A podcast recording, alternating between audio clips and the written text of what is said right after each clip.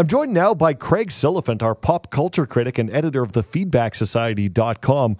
And Craig, a new Pixar short is bringing back some of our favorite characters from that movie Up. What's the story here? So you remember the opening devastating minutes of uh, Pixar's Up and the, the doomed love story of Carl and Ellie and how you sobbed in the theater and cursed Pixar for pulling your heart out of your chest. Uh, well, uh, Carl's uh, back uh, after 14 years and ready to go out on a date. So.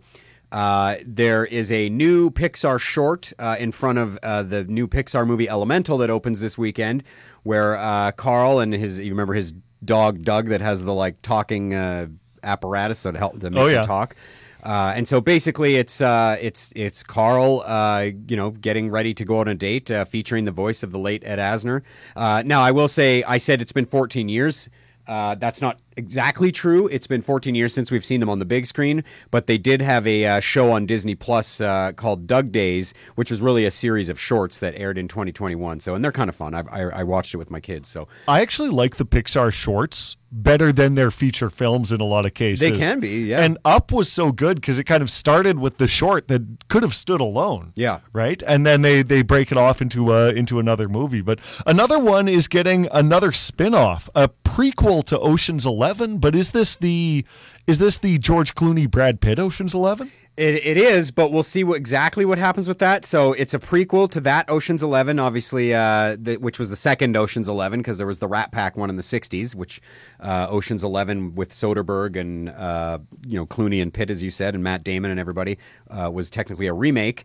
Uh, now it's just about to begin filming, and it seems like the script for the movie was completed before the writer's strike. There's not any plot details about the specifics of the film, but we do know that it's set to star Margot Robbie uh, and Ryan Gosling, who obviously just worked together on Greta Gerwig's upcoming Barbie movie that we'll see this summer.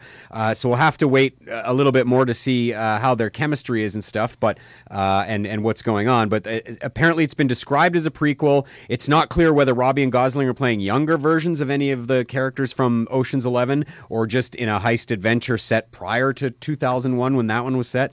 Uh, but it'll be uh, it'll be interesting to see if they can pull it off. I mean, I love Ocean's Eleven, but I think each sequel kind of got like successively worse and worse too. A little bit, yeah. That first one was magic, but it's got to be hard to bring back. I mean, it had such a star-studded ensemble cast that to even arrange, I can't even imagine being the producer on a sequel or a prequel to that, and just the number of calls that you have to make and the number of schedules that you'd have to work around. It, it must be a nightmare to try and pull something like that together. Yeah, for sure. And some of those were pretty big stars too.